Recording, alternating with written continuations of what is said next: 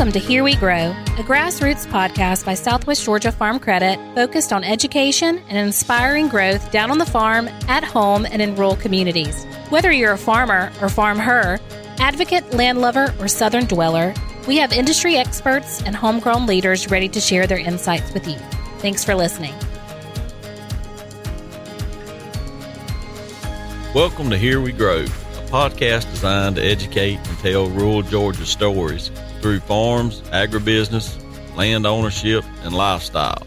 I'm your host, Brant Harrell, and I'm a relationship manager with Southwest Georgia Farm Credit.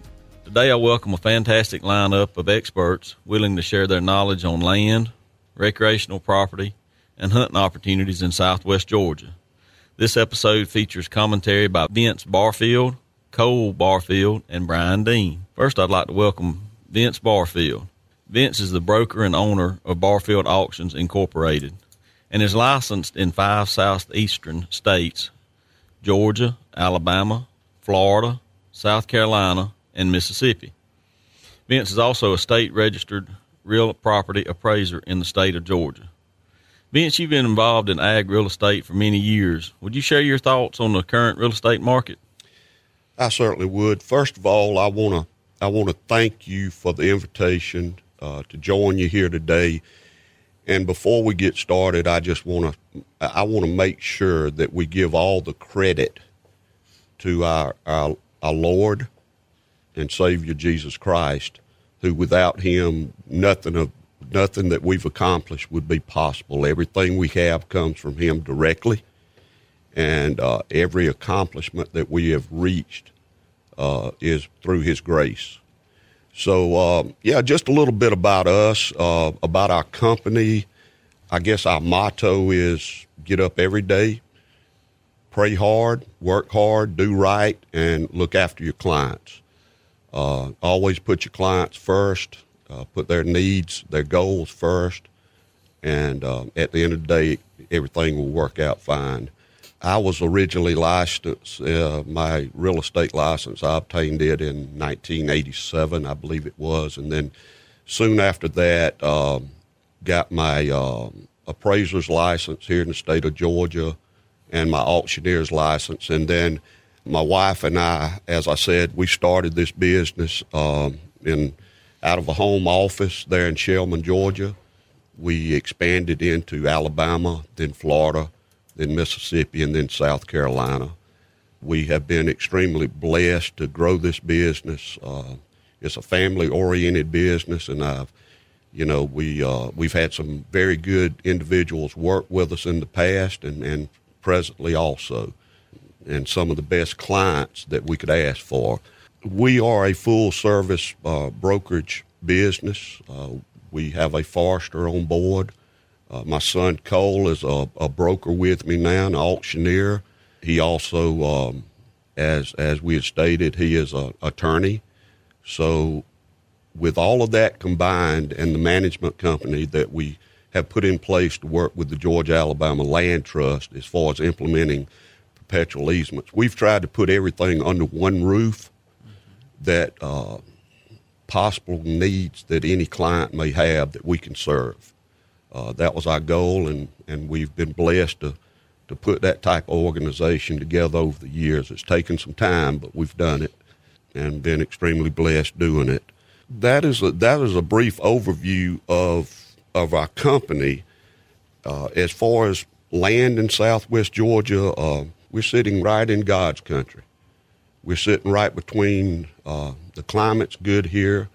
We are sitting between two major rivers, being the, the Flint and the Chattahoochee, uh, along with other numerous uh, small creeks, smaller creeks in the in this area that uh, supply ample water sources, both agriculture and both to, to, the game that we have here. We certainly have trophy managed uh, game here, plenty of turkeys, uh, you know, dove fields, and all of that. Um, all of that comes from climate, the area, the water sources, the food sources, both natural. And if you look at the agriculture in southwest Georgia, uh, food sources almost unlimited with peanuts, uh, cottonseed, soybeans, wheat, grains uh, that that help uh, nourish and grow the wildlife, uh, along, of course, with, with the, the food that the good Lord supplied, such as the, uh, the acorns and the other food, wild food sources here. Like I said, we just we're sitting in a in a great area. That being another reason being is um, just the the geographical area that we're in. People tend to really like Southwest Georgia. If you look at us on the map, we're just a few hours from the Gulf Coast. We're a few hours from the eastern coastline. Uh, the mountains of North Georgia, the metro Atlanta area, uh, the, the, the travel's easy in and out of southwest Georgia with the good road systems that we have. We have uh, U.S. Highway 82, I 75 transportation, 27, and numerous other well maintained, well traveled road road systems. Also, we have access to many regional airports for travel in and out, and that's a big plus uh, for many of our clients. That's one thing they um, always ask us: What about air travel? How how how hard is it to get in and out? Well, we're close to Atlanta. We're sitting between Tallahassee, Atlanta. We're sitting uh, not far from Montgomery. You have the Albany Airport, and then in this area, if you just look, there's numerous county airports and regional airports that are well maintained and easy for access in and out of our area. It's just it's just been unbelievable to see the rise in land values here in Southwest Georgia. And when people ask me about land investments and how do you get the most out of uh, what's your best investments out there, in my humble opinion, real estate, bar none, is the best. Why is that, Vince? Well, you can drill oil wells. The United, United States government prints money sometimes too freely. you can mine gold, you can mine silver, and that can be minted. But you have to remember the good Lord is not making any more dirt. If you go to supply and demand, the supply is here. As I said, the good Lord's not making any more dirt. So, in my opinion, it's probably the best investment, uh, long term investment that you can have. What What about buyers when they come and, and talk to you? Have they changed their, their thought process about what kind of what they're looking for in a tract of land when they come see you? Well, um, some of our buyers are have researched it. Some have a pretty good idea of the area they want to be in, the the attributes of the type of property that they want. And some just come in green, let me say, and you have to, I call it a shopping list. I'll sit down with them and we'll try to decide what type of budget they have, what they not only want now, but what they want three years down the road, five years down the road, 10 years down the road if they have family members, if they want to have the ability to expand those land holdings. And we like to we like to uh, take these people and, and work with them and cultivate that relationship and try to find the perfect track for them, Brant. A large number of these people are just, I know it's corny, but they're looking for Mayberry. They're looking for a simpler, quieter, uh, slower pace and that's easy to understand. If you go spend three days in Miami or three days in Atlanta, they want that nature. They want that connection with nature.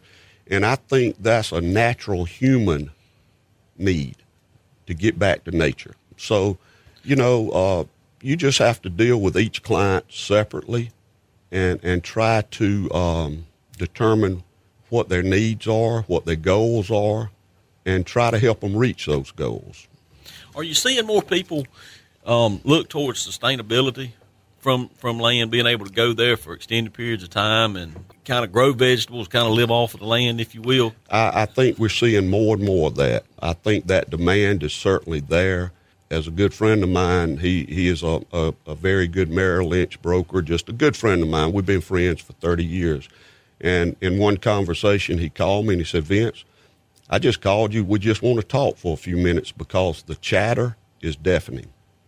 if you listen to everything that's going on in the world and you get caught up in it, you want to be able you want to be able to connect with nature. You want that long term uh, sustainability to be able to maintain that land and develop that land. I think it gives a, a, a certain amount of self worth and a connection to the Lord and a connection to nature.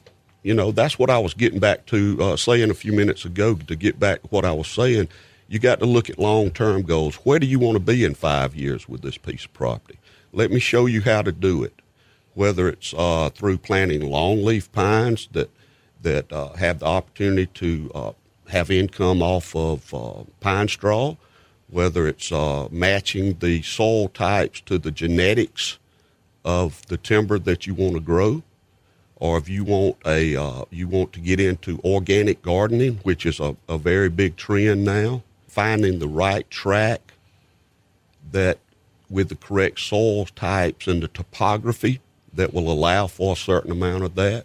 I, th- I think that demand is certainly there now. I sure do. I know you work on both sides of the transaction. Um, it seems like like the old timey uh, wave your hand in the air auctions. Are they coming back now? We're seeing more more opportunities like that. It seems they is that, are. Is that true? They, that is true. Um, we have the capabilities to conduct online auctions, and that is the big trend now we've seen that rise. I have never I have never conducted an online real estate auction. And here's the reason why. It's a trust issue with me. I've worked hard to maintain and grow my name, my reputation, and my trust with the public. And uh, this is just my opinion, but I like to have everybody in, in one location, every potential buyer in one location. And when they leave my project or when they leave my auction tent, I want everybody to have 100% confidence that Vince treated them fairly. They had every opportunity to, to bid and buy the product that they came to purchase. And I like, I guess I'm old fashioned, but I like for everybody to see who they're bidding against. That just ensures that trust in Vince that everybody up in the tent they know what the bid is I'm calling, and they know who they're bidding against. So basically, everybody's playing off a level playing field. That's just my opinion, but yes, we. Uh, I think we have five auctions, real estate auctions booked presently. And will, will all of those be live tent? Oh yes, okay. yes, I do know. I knew you had several, and I, I was. Yeah, we, we we have never conducted an online auction. It, it may be the trend. It may be you know, it may be where this industry's going, but I, I just like that personal contact. I like to I like to shake somebody's hand, look them in the eye, and do business. I hear you. That's a good way to go through life, isn't it? It is. It is. Appreciate that. I'm going to step over to Cole. Next up today, I'd like to welcome Cole Barfield. Cole is Vince's son, and is, he is an associate real estate broker with Barfield Auction Inc. Also, he's been in the real estate business for over 20 years. Cole also owns a solo law practice located in Cuthbert, Georgia, where he specializes in real property law and estate matters. Welcome, Cole. Thank you, Brant. I appreciate the invite. Yeah, I, am I've been a real estate broker for, like you said, for over 20 years now. Went to UGA for uh, to Terry Business School for undergrad. Went to John Marshall in Atlanta for my law uh, law schooling, and it just seemed seemed right. I worked I worked with Daddy all the way through law school, college, coming back on the weekends, helping with auctions and, and on the real estate side. And then finally I got done with the bar exam. It just seemed right to come put everything under one roof. To come home. Come back home. Come back home. I can tell by the way your daddy's grinning. He was glad to see you too. I was. Very, don't tell him that, but I was. I was. I'm very proud of him. He's a great asset to our to our to our company and our firm, and it, it does my heart good to know that when uh, when I'm gone, that this business will continue and this young man will grow it. That's the goal. That's the goal to keep it growing uh, multiple generations. There you go. And both sides of it. I've got a couple coming behind me. Two of them are already talking about trying to follow in the same footsteps. We'll see what happens there. well, Cole, when when um, a buyer or a seller contacts you, I guess mostly a buyer. When a buyer contacts you, and um, they found a tract of land to buy, kind of walk us through that process a little bit. Well, uh, I mean, I do probably, Brant, I, I do probably two to, I don't know, I probably average 200 a year right now. Uh, the most I've ever done in one year was probably a little over 300 transactions at one in, in one calendar year. But really, from start to finish, um, I mean, I, have got I've got one lady that uh, does all my abstract work. She does 100 percent of them. She's a retired clerk of court. I trust her immensely. Uh, so she does. I give her the contract or or just simple property information to get her going on. She provides me a report back, uh, which I then review, provide title, policy, or insurance at that point, and I prepare all documents from A to Z. I don't have a secretary, paralegal, so I do everything but my title work. So that buyer would come to you and, and uh, perhaps get you to draw up a or um, prepare a sales contract for the buyer and the if, seller. If they don't have one, yes. I mean, I do. I do. Tran- I, I mean, I specialize in transactional law, real estate contracts, estate work. So that's yes. If they do not have a contract, I highly recommend one. I draft a bunch of them for clients that don't. A lot of times they're either I don't know something we've already sold. I mean, because I probably close. I'm guessing somewhere eighty percent. I've never really looked at it of properties that we sell Barfield auction sales. Buyers have never had an. I don't push myself on that. A lot of times, you know, I'll actually suggest another attorney before, and then they ask, "Can you just do it?" Well, yes, I can, but I never push myself on anybody. Uh, they always seem to keep it like to keep it simple. I'm already well informed on the whole transaction at that point. Just seems to keep it a lot smoother. They seem to like it. So you've mentioned title work, and so for people that are looking at these transactions but don't quite understand every aspect of it, describe the difference between a title opinion and title insurance, so that so the person will know what to expect or what they were what they were looking for. Well, a title certification uh, is just is we're essentially doing the same thing. I'm doing a minimum of 50 year title abstract work, and then I certify it as attorney that the title's good, which essentially is saying I'm guaranteeing this title. If something ever was to pop up, a security deed that we missed or an error that was not included for some reason and we didn't catch it, ultimately it would fall back back on my E and O, my error and omission insurance. Title policy, I go through First American Title Company. There's a lot of several other really good ones out there. I've just dealt with them from day one. Um, I go through the Georgia Fund, so I'm a qualified um, underwriter for them, I guess you would say. Essentially, it's another layer of protection or another set of eyes or multiple set of eyes, is the way I have it set up, Brant. A lot of attorneys get a percentage of the premium. I don't. It's well worth it, in my opinion, just to get an extra set of eyes. The title company will essentially do the same thing. If I've, I've had one in 13, 14 years now where we missed something. We're fixing it right now, but it was back in the 50s. It was a deed of assent done. I missed it. A previous attorney missed it that dealt with it before me. A bunch of estate work was done that kind of, I guess, led people to believe that, you know, think that it wasn't there, but I, it was misindexed essentially. But I did have title insurance on that, or the owner did, the buyer did. Uh, so First American is actually fixing that for him right now. Not me, but the title company is. Essentially doing a quiet title action is what they're doing, Brant, fix it. But that is the difference. It's either, you know, a title certif- a attorney certification is just me. I'm guaranteeing it. It's all going to fall back on my, you know, insurance ultimately anyway, because once the title company fixes they're going to turn around and say, hey, Cole, you missed this. You've got to fix it on our end now. So it all calls back on me anyway. Well, you, you brought up an interesting point. I want to circle back to it just a second. I, I think we've focused a good bit on auctions, but y'all also have a real estate listing side where where you're more into private transactions. Uh, is that the way you would describe that? That's that's correct. We're brokers. We're real estate brokers. Uh, so we can handle business. Um, we can handle private treaty listings, mm-hmm. and that is just the traditional method of listing and selling real estate. And then also we can offer the option of a auction uh, situation, or is, they're just two different vehicles to try to get you to a goal of. of well, not every property is going to fit an auction. Right. Uh, not every situation, not every seller is going to fit an auction. Sometimes it's, you know, like uh, when you look when we look at an auction setting uh, on a, on a property, is is there is there divisible? Is the property even divisible? Uh, you know, can it be divided to bring the price per acre up? Um, if it can't, then you know there's really no need to do a division. You know, an auction.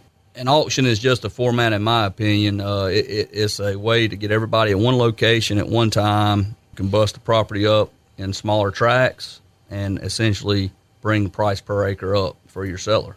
Is what I've seen a lot of times on our auctions. That's correct. Uh, there, there's there's several advantages.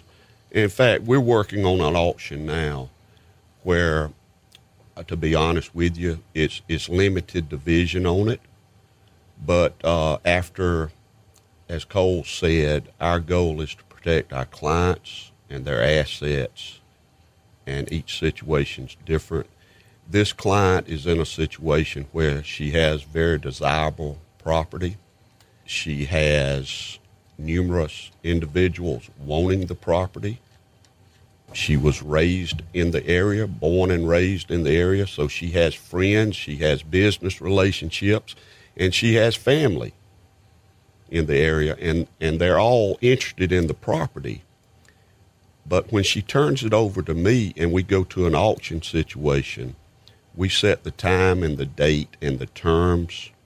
And then what she really, the one reason she decided to, to, to uh, go the auction route was that nobody can ever come back to her in 60 or 70 days and say, You did not give me an opportunity that argument's out the window because it's been advertised and everybody has the opportunity to step up and buy that property.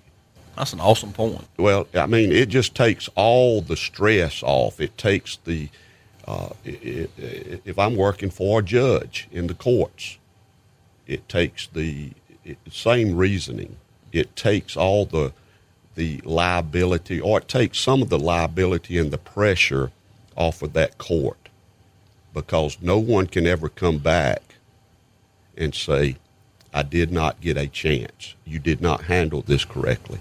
I feel like I've been slighted because you should have given me the opportunity to buy it. Well, we did. We advertised it for 45 days. We set the process up, and all you had to do was come bid. So that that's another advantage. That, like I said, every situation's different. As, as Cole said, you try to tailor it to the client. What's best for the client, and that's one advantage our firm has. We're, we're so diverse. We can offer many different options as far as marketing. What I'll do is I'll look at it. I'll see what that end goal is, what time frame they they need that project accomplished in, and then we make suggestions on marketing and, and what might be the best method of marketing. We lay it out. We try to let our clients make that decision, whatever they're comfortable with.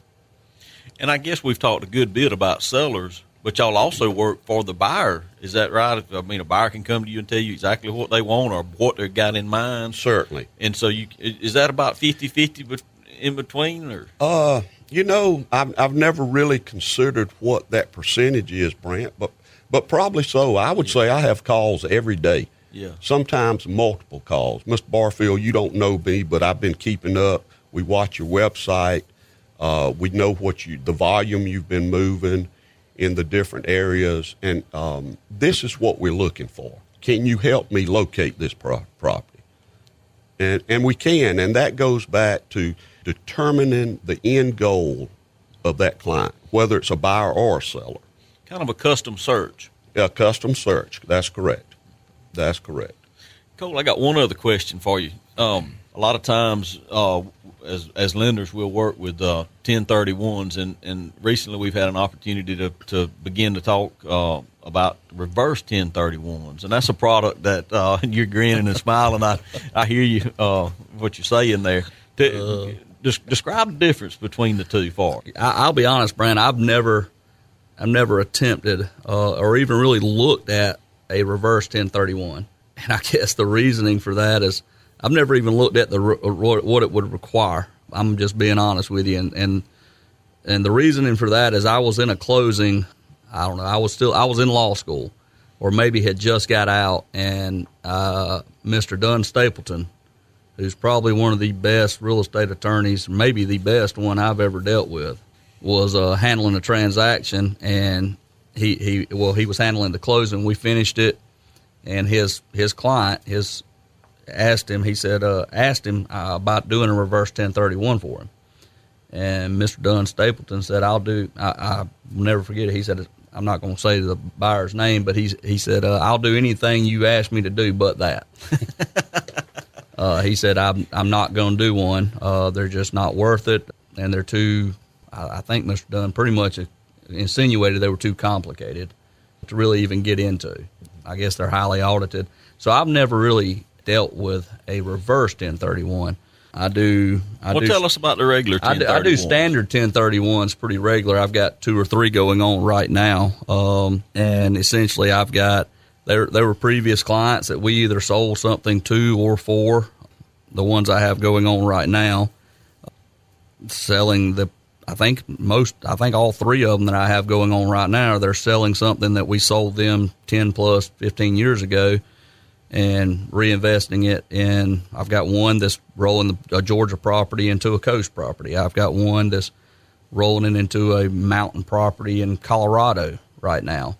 Uh, but essentially, what they do is, you know, they give me a contract. I draft the QI agreement. Uh, I do not do both. Uh, I'm not the QI in these transactions. I have a couple of Describe describe for those of us that are not familiar. What, describe what a QI a is. A QI is a qualified intermediary, is what it stands for.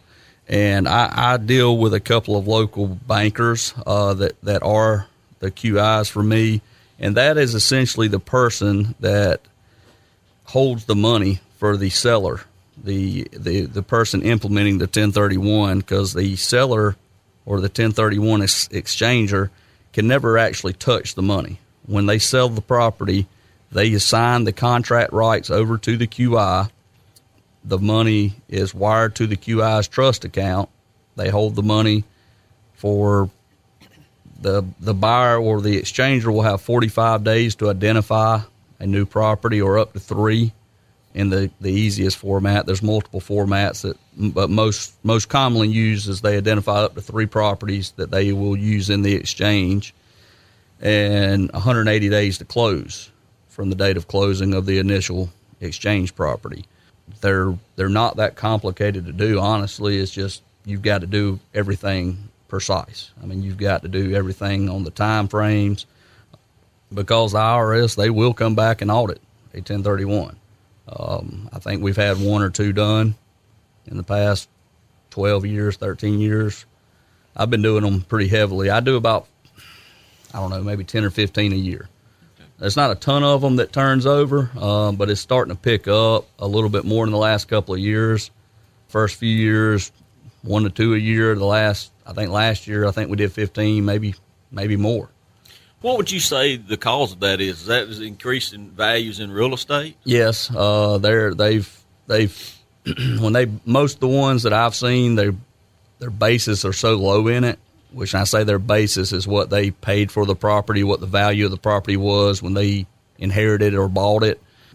They no longer utilize that property or they want to invest in another section of the real estate market. Uh, essentially, it's just got to be a like kind exchange, and it can be anywhere as like kind can be anywhere from like an irrigated farm.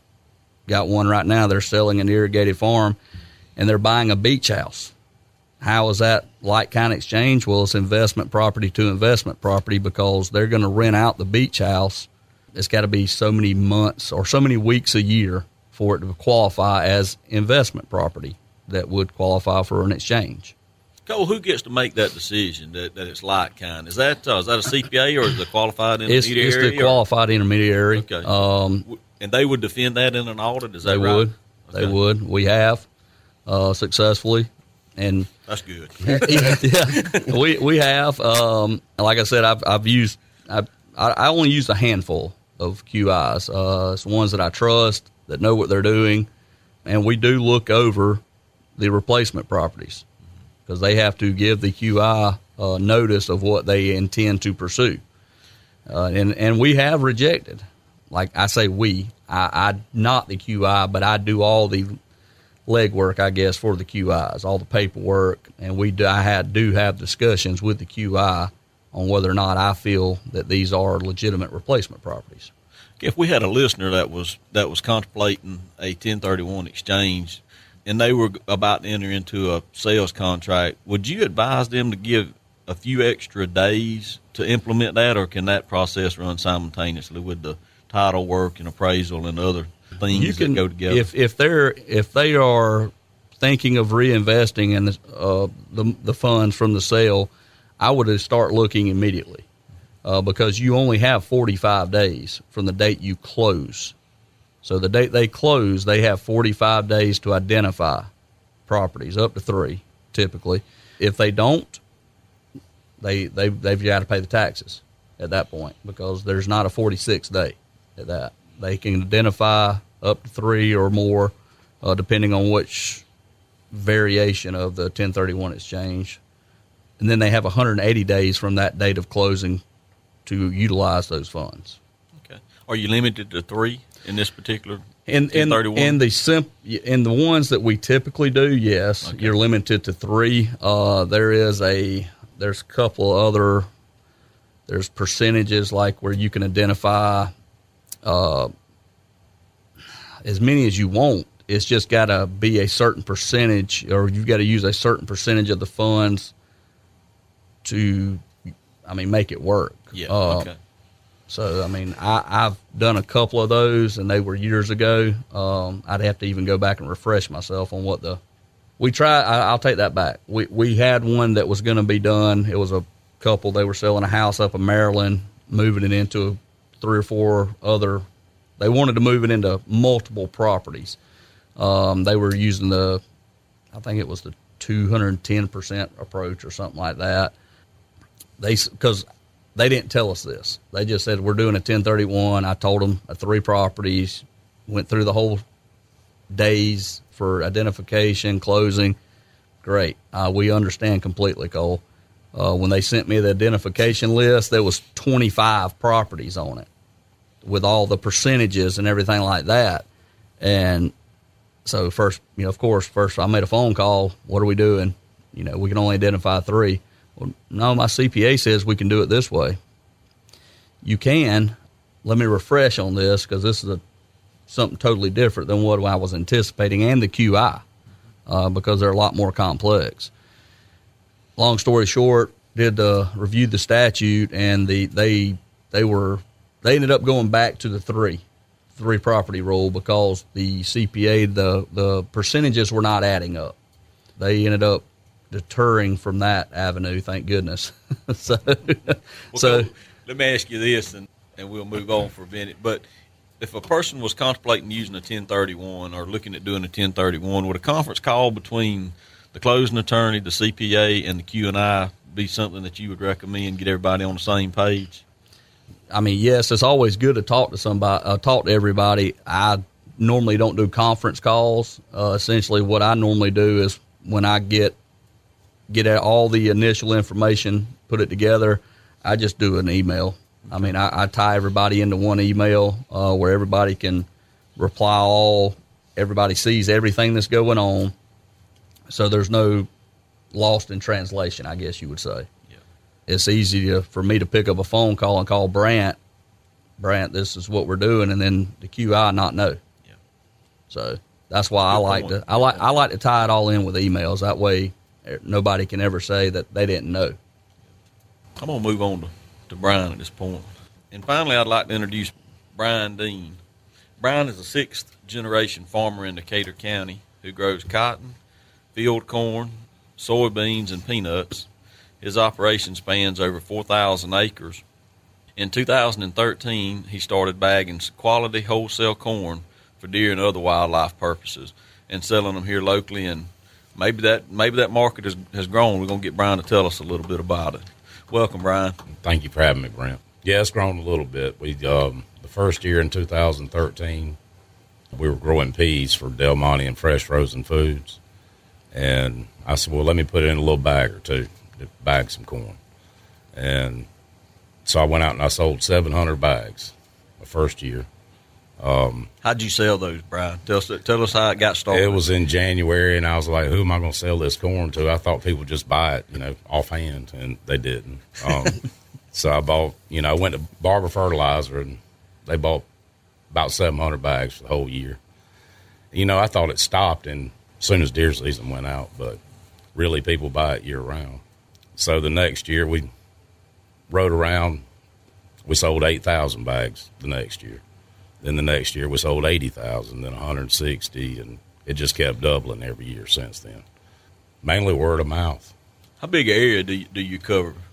Georgia, Florida, and Alabama. Okay. Okay. So you've moved on from the from the mom and pops and gotten out into some bigger box type stores and I go through different companies and yeah. we put different brands and different bags and Okay. They're they're in some big box stores, yes sir. Okay, I wasn't aware of that. I'm used to the to the yellow Brian Dean Farms yes sir. bag. That's what we feed it feed at the house. We go around and hit each other on the side every time you see a bag. It's kind of like soft shoulder. Okay. well, you, you, you, mentioned uh, actually one of the questions I was going to ask you was do you do you see a, a peak or a slack off time? I mean, I'm assuming getting ready for for hunting season people probably begin to feed, but is it pretty steady? I mean, are people enjoying watching wildlife year round now? Oh yeah, um, you'd be surprised at the people that buy it just to have a feeder in the backyard and sit out there and drink coffee and watch the deer eat. You know, me, I'm kind of one of those people because I don't always I'm growing feed and selling it, so I don't have time to hunt. So I'd just rather look at them. You know, yeah. but um, and I guess every family can get wrapped around that. I got a I got a seven year old, and, and she loves to put corn out. We've got feeders and cameras, and and so that's a big deal with us changing the batteries and checking them every week and all that kind oh, of yeah. stuff. So that is batteries dead. We got to get back over here.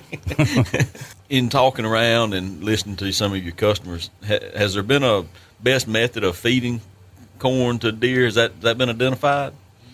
You get a lot of people when it's opening day of deer season, they're going to go grab them a bag of corn and some coffee and pour it out, and they're going to kill a big buck. You know, other times you got people that feed it year round, or they feed it just during the winter time. You know, uh, during the winter time when there's not a lot of feed in the in the woods, you know, natural grasses and acorn stuff like that. A buck is going to use, say, a 250 pound buck. He's going to eat somewhere between seven and nine pounds of corn per day a doe that's lactating or having or taking care of her fawn, she's going to eat four to five pounds of corn a day. And going back to the buck, instead of him eating seven to nine pounds of corn, he'd have to eat 30 to 35 pounds of green grass. Wow. So that, so, would, that would be almost what two thirds of a of a uh, Bermuda grass bale of hay that you see at the local feed store. It'd be probably two thirds. Of that. Well, it's going to be it's going to be more like the green grass that's still got the moisture in it and that okay. kind of stuff. Okay. So Good it, point. when you get down to the bale of hay, it may be half of that. You know. I would still hate to eat that much green grass in a day. Oh yeah. I mean that's why you need good food plots. You need corn. You need a mixture of both. You know, I've had different people tell me that where they've limed their food plots, you want to get the pH a six and six and a half. When you lime your food plot, they're seeing more deer on that side or in that food plot that was limed versus the one that wasn't. And what you're going to do by liming it is you're going to build the fertility in the ground where the plant can actually take up the nutrients. And so the plant's going to give off a bigger, more lush plant, and the deer's going to eat it first because it's soft and tender you know, I guess in a perfect world, you're going to have the deer's going to eat 15 pounds of green grass and five pounds of corn, yeah. and everybody's happy. You know. Without giving away a, a, trade secret, are you are you looking at increasing or changing or uh, increasing your line, maybe adding some more products to it? Is that something we could look forward to seeing down the road? I'm probably going to try to put a protein in because that's an important fact when you're building. You know, at those times when the deer need it the most, you know, the bucks need to build a rack in May, June, July. They need a protein. They need up to a 16% mm-hmm. protein. You see a lot of feeds out there that's 20, 24, but a deer, a buck can only process 16% protein. So it's like you taking a multivitamin that 10 million vitamins in it or something, and you only need 10, whatever the ratio is. So, So you can overfeed them. For, for comparison, if a deer eats corn, what, what percentage of protein of that corn versus uh, the the sixteen percent or the Corn's only like a 8% protein. Um, on a lot of bags, you're going to see it's going to say it's 7%, 6%. And it's in that range, so everybody's usually puts a lower range of 6. But you can figure somewhere between a minimum of 6 and 8, and maximum of 8. So you're not getting all the protein that they need to develop bones and racks and phones and that kind of stuff. So if you supplement it, put a have a 16% protein feed, and a lot of people use pellets for that. Um, it turns into price points, but me personally, I like a roasted soybean to go along with the corn. It's better nutritional digestion. it's a good deer attractor to it. it- It smells good. Yeah, it smells smells- really good. The customers like it, and the deer do. what you're doing is a little bit different. Now you grew up in farming, six generations. Yes. Uh, I I know you. I know you. Your granddad. He was he was quite a sport. He was a mess. I hey, always enjoyed cuz, how you doing today? I always enjoyed enjoyed being around Mr. Douglas. But uh, I guess you, so. You've kind of taken this portion of your enterprise and just kind of moved it one step further, and uh, not just. I mean, tell me about that. How do you? Uh, that's different. How did? Well, I mean, I always thought about it. I was working with my uncle Bill, and he had a, a Freeman Milling Company. It was started about the same time F and R, FRM was. You know, I thought back in the '90s, I was like, why isn't he bagging deer corn? So later on, I always it's been on my mind. So I just decided to try it. Give it a whirl. Yeah, it took me 20 years or 15 years. So Y'all been open that long? no, it took me that long to even try it. To develop, so get the egg to hatch. Yeah. Okay. Good deal. You know, we were we were talking about land and a little bit of stocks, but owning land is something you can touch and feel. Amen. And when you buy a stock, It can dissipate. you can buy Apple stock, and it's probably forty times value, mm. forty times earnings. So, if I earn hundred dollars, you're going to say I'm worth forty times that. But this land, you can look at it and touch and feel. On right. You can sleep on it. It's you can eat off of it. It's solid. yeah. And, and, and you know, um, if, if you want a, a, a true long term, safe investment that will weather the ebbs and tides, the trends in the market, which uh, every market will rise and fall. I don't care what market Oh, it yeah. is. Any any market will rise and fall. But in my opinion, if you want a good, safe, long-term investment that you can pass on to your children and your grandchildren and, and future generations, you cannot beat land. Whether it's timber tracts, whether it's a recreation tract, whether it's a, uh, a rural home site, or whether it's um, uh, irrigated farmland that historically has been one of the, the, the soundest and strongest investment that you can find is irrigated farmland and, and a good, um, well managed timber tract.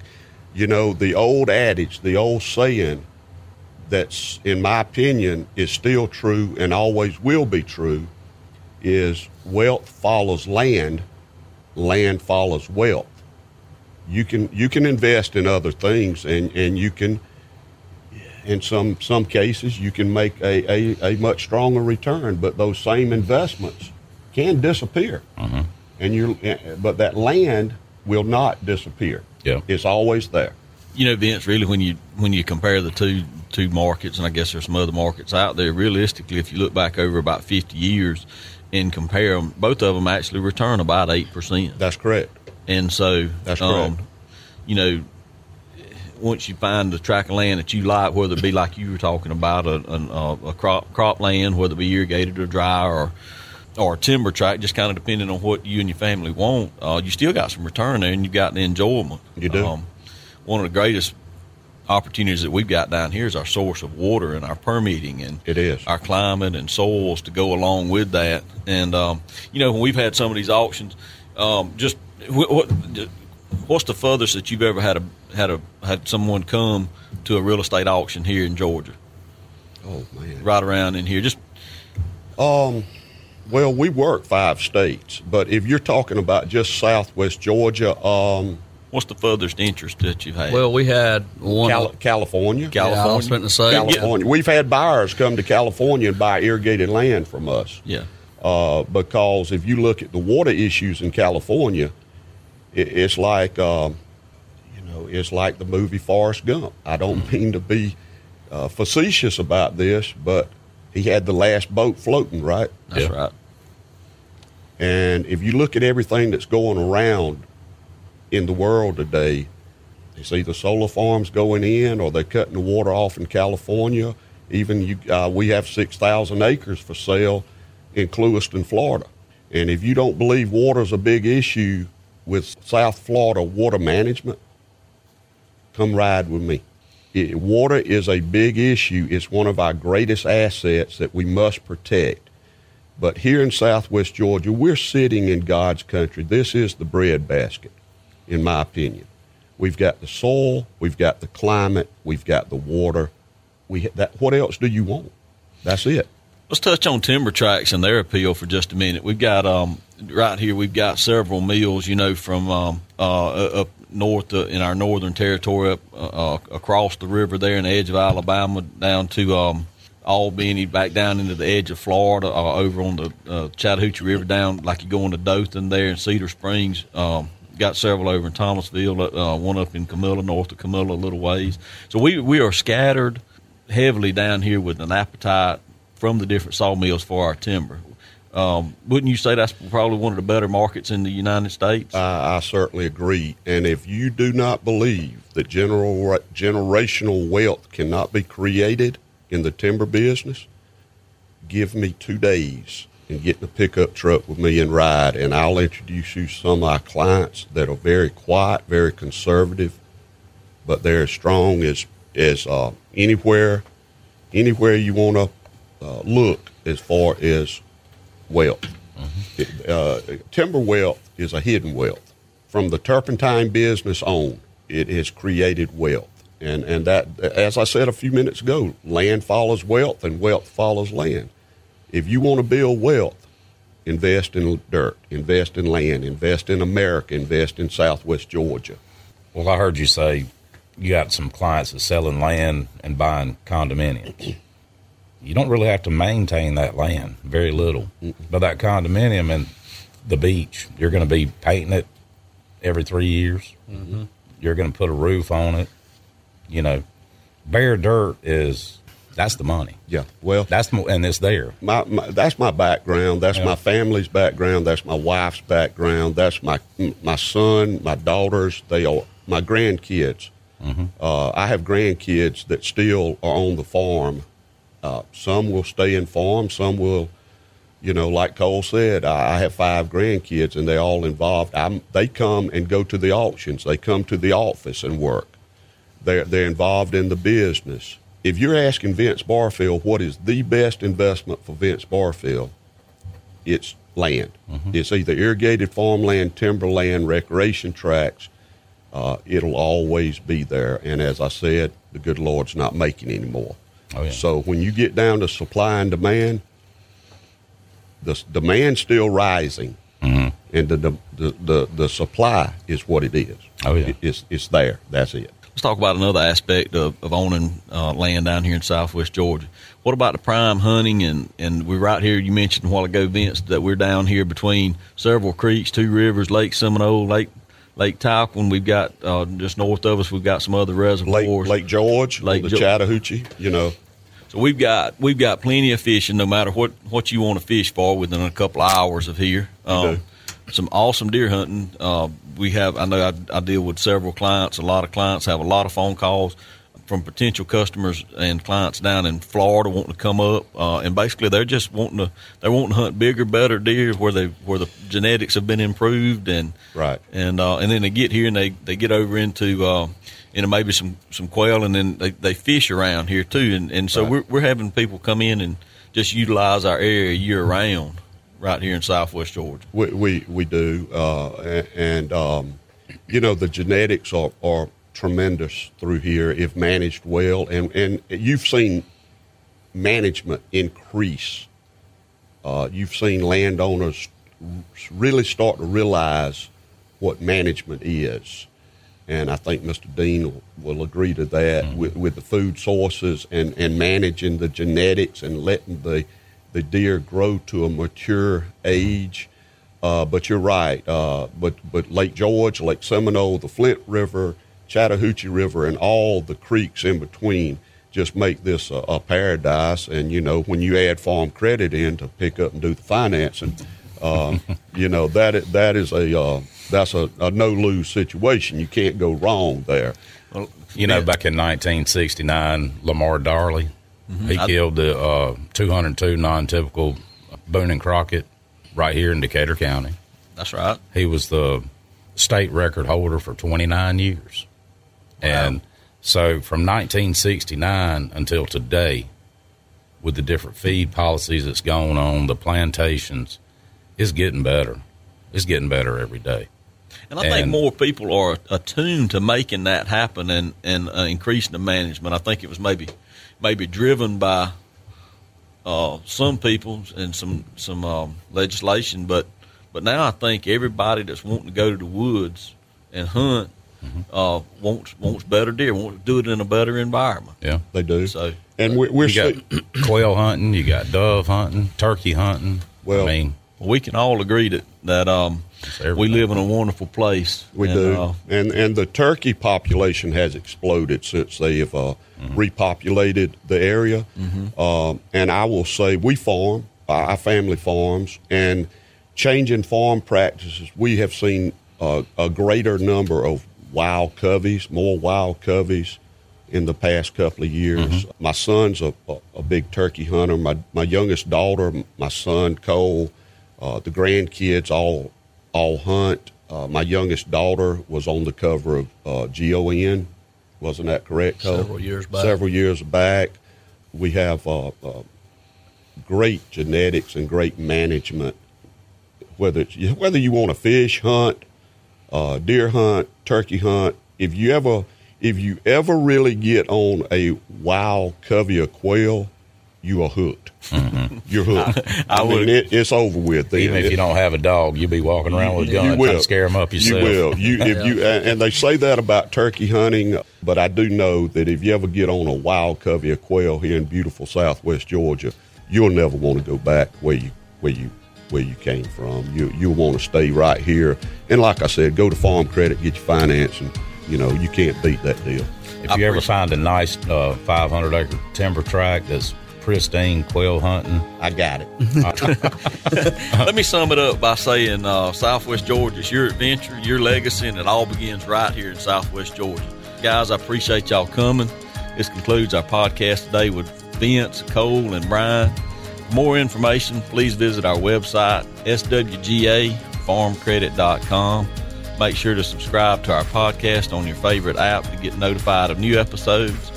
And follow us on Facebook and Instagram for great industry resources. Thank you for listening and, uh, and look forward to seeing you next time.